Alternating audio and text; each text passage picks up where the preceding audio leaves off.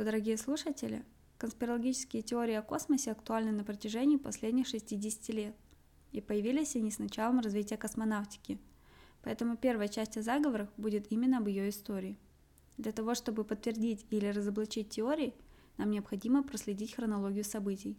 Начнем с истории ракетостроения, а затем перейдем к советской и российской космонавтике. А также я расскажу о ближайших планах изучения космоса. Становление ракетостроения можно отчитывать с предположения, что некое подобие ракеты сконструировано в Древней Греции математиком и механиком Архитом Таллинским. Он вошел в историю науки благодаря решению задачи удвоения куба. Именно Архит создал летающего деревянного голубя. Птица поднималась с помощью разновесов и приводилась в движение дуновением скрытого воздуха. Также истоки возникновения ракет историки относят ко временам китайской династии Хань. В ту пору был изобретен порох, использовавшийся для фейерверков – Позже такой принцип нашел свое применение при создании пушек и мушкетов. Средневековый изобретатель и создатель первой известной в Европе ракеты Конрад Хаас в XVI веке впервые описал многоступенчатую ракету. Некоторые считают, что изобретателем прототипа многоступенчатой ракеты был Казимир Семенович, военный инженер, живший в XVII веке. В этом же веке фейерверки зажигательной ракеты производились в русском государстве. В Индии в конце XVII века ракетное оружие применялось весьма широко – и в частности существовали особые отряды ракетчиков, общая численность которых достигала примерно 5000 человек. В начале XIX века британская армия также приняла на вооружение боевые ракеты. В то же время российский офицер Александр Засядко разрабатывал теорию ракет. Он пытался рассчитать, сколько пороха необходимо для запуска ракеты на Луну. Большого успеха в совершенствовании ракет достиг в середине XIX века российский генерал артиллерии Константин Константинов. Русский революционер-изобретатель Николай Иванович Кибальчич в 1881 году также выдвигал идею элементарного ракетного двигателя. Ракетная артиллерия широко применялась вплоть до конца XIX века. Ракеты были более легкими и подвижными, чем артиллерийские орудия. Точность и кучность ведения огня ракетами была небольшой, но сопоставимой с орудиями того времени – Однако во второй половине XIX века появились так называемые нарезные артиллерийские орудия, обеспечивающие большую точность и кучность огня. А ракетная составляющая была всюду снята с вооружения. Сохранились лишь фейерверочные и сигнальные ракеты. В конце XIX века стали предприниматься попытки математически объяснить реактивное движение и создать более эффективное ракетное вооружение. В России одним из первых этим вопросом занялся Николай Тихомиров, 1894 году. Параллельно в США Никола Тесла проектировал первые устройства на реактивной тяге, принципы которых разработал еще в период обучения в колледже. Теорией реактивного движения занимался Константин Циолковский. Он выдвигал идею об использовании ракет для космических полетов и утверждал, что наиболее эффективным топливом для них было бы сочетание жидких кислорода и водорода. Ракету для межпланетных сообщений он спроектировал в 1903 году. Немецкий ученый Герман Оберт э, в 1923 году в своей книге «Ракета для межпланетного пространства» также изложил принципы межпланетного полета. Кроме того, он проводил стендовые испытания ракетных двигателей. Американский ученый Роберт Годдард в 1923 году начал разрабатывать жидкостный ракетный двигатель, и работающий прототип был создан к концу 1925 года. 16 марта 1926 года он осуществил запуск первой жидкостной ракеты – в качестве топлива, для которой использовались бензин и жидкий кислород. В СССР с 1932 года исследовательские работы вели группа изучения реактивного движения в Москве и газодинамическая лаборатория. Она была создана в 1921 году в Москве по инициативе Тихомирова. В 1927 году перебазирована в Ленинград. В лаборатории проектировались ракетные снаряды и жидкостные ракетные двигатели, ставшие прообразом двигателей советских ракет и космических аппаратов – в 1933 году на их основе был создан реактивный институт. В нем в том же году Лангемак завершил начатое еще в 1929 году создание принципиально нового ракетного оружия – реактивных снарядов, установка для запуска которых позднее получила прозвище «Катюша», а в дальнейшем она широко использовалась в годы Великой Отечественной войны. К слову, Лангемак как раз-таки ввел в русский язык термин «космонавтика». 17 августа 1933 года была запущена ракета «Гирд-9», которую можно считать первой советской зенитной ракетой, а через несколько месяцев вторая, Гирт-10. В Германии подобные работы вело Общество межпланетных сообщений. 14 марта 1931 года Иоганн Винклер осуществил первый в Европе удачный запуск жидкостной ракеты. Там же работал Вернер фон Браун, который с декабря 1932 года начал разработку ракетных двигателей на артиллерийском полигоне германской армии. Созданный им двигатель был использован на опытной ракете А-2. После прихода нацистов к власти в Германии были выделены средства на разработку ракетного оружия, и весной 1936 года была одобрена программа строительства ракетного центра, руководителем которого был назначен Вальтер Дорбергер, а техническим директором фон Браун. В нем была разработана баллистическая ракета А-4, она же Фау-2, После ее удачного запуска наиболее мощные послевоенные державы США и Советский Союз также начали разработку баллистических ракет. В 1940 году под руководством Тихонравова в реактивном институте создают первый проект Советского Союза по запуску человека на ракете в орбитальный космический полет. Проект получил название ВР-190. Кстати, в проекте как раз-таки были использованы наработки конструкторов нацистской баллистической ракеты Фау-2 а впоследствии для дальнейшей полномасштабной реализации был полностью передан в ракетно-космическую корпорацию имени Королева, а Тихонравов и Чернышов в нем больше не участвовали. С приходом Холодной войны в 1946 году создание больших ракет стимулировалось необходимостью доставки ядерных боеголовок. Межконтинентальные баллистические ракеты и стали средством запуска первых искусственных спутников Земли. Проект «Манхэттен» – кодовое название программы США по разработке ядерного оружия – начавшийся, можно сказать, в августе 1939 года. Все началось с письма Эйнштейна к 32-му президенту Франклину Рузвельту.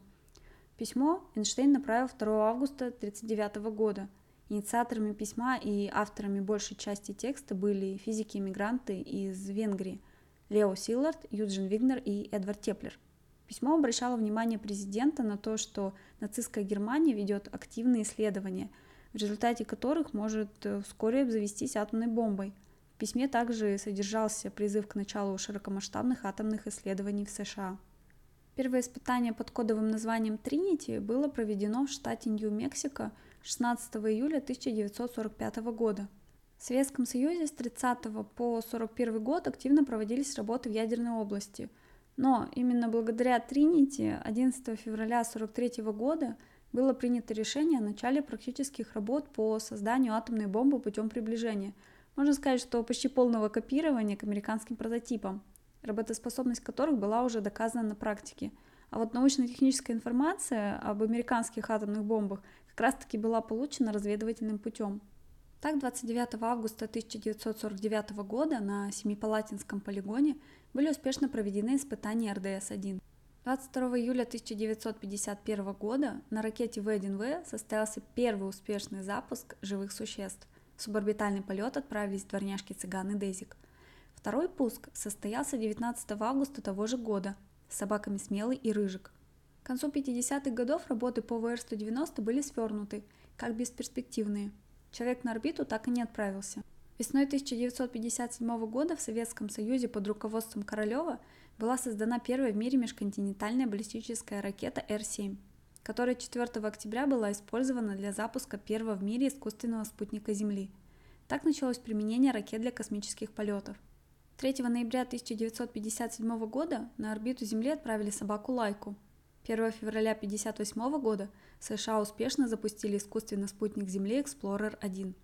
2 января 1959 года Советский Союз запустил первую автоматическую межпланетную станцию, аббревиатура у нее АМС, и я в дальнейшем буду ее использовать, Луна-1, для изучения Луны и космического пространства. 12 сентября того же года АМС Луна-2 впервые в мире достигла поверхности Луны. 4 октября того же года АМС Луна-3 впервые сфотографировала обратную сторону Луны. 7 марта 1960 года был создан первый отряд космонавтов, в который вошли 26 человек. 19 августа того же года в космос отправили известных собак Белку и Стрелку. На корабле «Восток-1» 12 апреля 1961 года космонавт Юрий Гагарин совершил первый в мире пилотируемый полет в космическое пространство. Старт корабля состоялся с советского космодрома Байконур в 9 часов 7 минут по московскому времени. Корабль выполнил один оборот вокруг Земли и совершил посадку в 10 часов 55 минут в районе деревни Смеловка Саратовской области. Длительность полета составила 108 минут. 16 июня 1963 года в космос отправилась первая в мире женщина-космонавт Валентина Терешкова на космическом корабле «Восток-6». 12 октября 1964 года совершен седьмой пилотируемый полет советского космического корабля «Восход-1». Впервые в мире был произведен полет многоместного корабля, и впервые он осуществлялся без скафандров. В состав экипажа входили Владимир Комаров, командир корабля, Константин Феоктистов, научный сотрудник, и Борис Егоров, врач. 18 марта 1965 года запущен космический корабль «Восход-2». Главная цель полета – выход космонавтов в открытое космическое пространство. Миссия была важным этапом советской лунной программы. Про советскую лунную программу в данном эпизоде я рассказывать не буду, оставлю ее для лунного заговора. Корабль был модифицирован по сравнению с «Восходом-1». Например, кабина корабля была свободнее, а также была установлена надувная шлюзовая камера «Волга», Атмосферный шлюз э, предназначается для разделения внутренней атмосферы от космического вакуума во время выхода или при входе в корабль. Перед выходом оба космонавта были в скафандрах. Беляев был готов в случае непредвиденных обстоятельств помочь Леонову вернуться в корабль. Выход в открытый космос начался на втором витке. Беляев с пульта управления открыл люк в шлюзовую камеру, люк спускаемого аппарата. Леонов в скафандре перебрался в нее – Беляев закрыл за ним люк и начал разгерметизацию камеры. В это время корабль находился над Египтом, он был вне зоны радиосвязи с наземными пунктами слежения на территории Советского Союза. Беляев открыл люк шлюзовой камеры, а Леонов вышел в открытый космос, проведя в свободном полете 12 минут и 9 секунд. 3 февраля 1966 года космический аппарат Луна-9 совершил мягкую посадку на поверхность Луны, сделав панорамные снимки и передав их на Землю. 1 марта того же года межпланетная станция Венера-3 стала первым земным аппаратом, достигшим поверхности другой планеты – Венеры. 3 апреля того же года Луна-10 вышла на орбиту. 30 октября 1967 года произошла автоматическая стыковка на орбите Космос-186 и Космос-188. 15 сентября 1968 года запущен зонд-5, и он совершил облет Луны с возвращением на Землю, причем живыми существами на борту. АМС Луна-16 вернулась 24 сентября 1970 года и привезла с Луны грунт. 17 ноября того же года посадка на Луну первого планетохода Луноход-1. 19 апреля 1971 года вывод на орбиту первой орбитальной станции Салют-1. 27 ноября 1971 года была первая попытка посадить МС на Марс, но спускаемый аппарат разбился о поверхность планеты. А затем 2 декабря того же года вторая попытка оказалась более успешной и за полгода полета Марс-3 достиг поверхности Красной планеты, но, к сожалению, проработал 14,5 секунд. 15 июля 1975 года произошла стыковка советского и американского кораблей в космосе по программе «Союз Аполлон». 12 октября 1982 года на орбиту запустили спутник «Космос-1413», положивший начало высокоточной глобальной навигационной системе ГЛОНАСС. 20 февраля 1986 года вывод на орбиту первой многомодульной орбитальной станции «Мир». После распада Советского Союза в 1991 году космонавтика продолжила развиваться, но в рамках отдельных стран, например, российской и украинской космических программ. С 8 января 1994 года по 22 марта 1995 Валерий Поляков совершил самый длительный полет в истории космонавтики. Он был на станции «Мир» 437 суток, 17 часов 58 минут 17 секунд – Ему присвоили звание Героя Российской Федерации. 31 марта 1999 года завершены успешные испытания ракетного двигателя РД-180. Они считаются самыми лучшими и надежными в мире по сей день. Именно этот проект выиграл конкурс на создание и продажу двигателей для ракетоносителей США «Атлас-3» и «Атлас-5». В конце 2021 года США прекратили покупку российских ракетных двигателей – в настоящее время Россия и США используют космические аппараты для спутниковой разведки, дальнего обнаружения баллистических ракет, связи и навигации.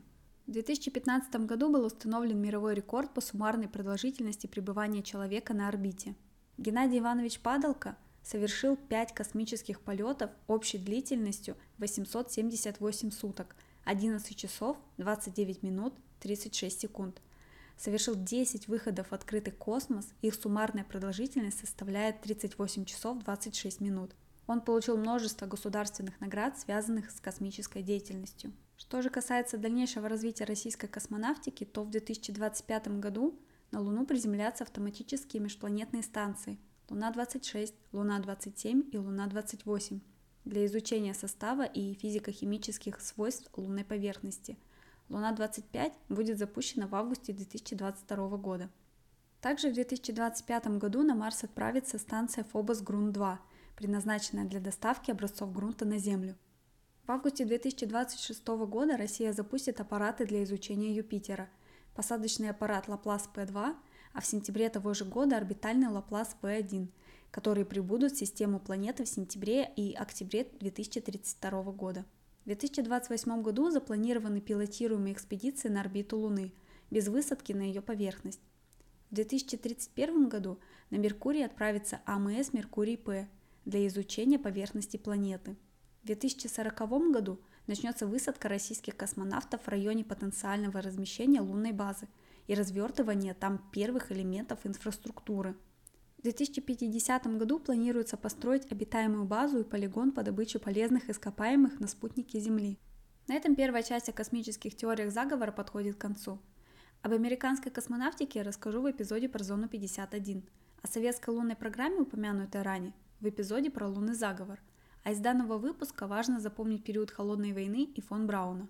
О них мы будем вспоминать в последующих выпусках. Во второй части расскажу о конспирологической теории, будто бы до Гагарина были другие советские космонавты, побывавшие в космосе. Спасибо, что дослушали эпизод. Буду рада вашим оценкам и комментариям. Подписывайтесь на группу ВКонтакте, там выложены все материалы, использованные для выпусков. Ссылка в описании.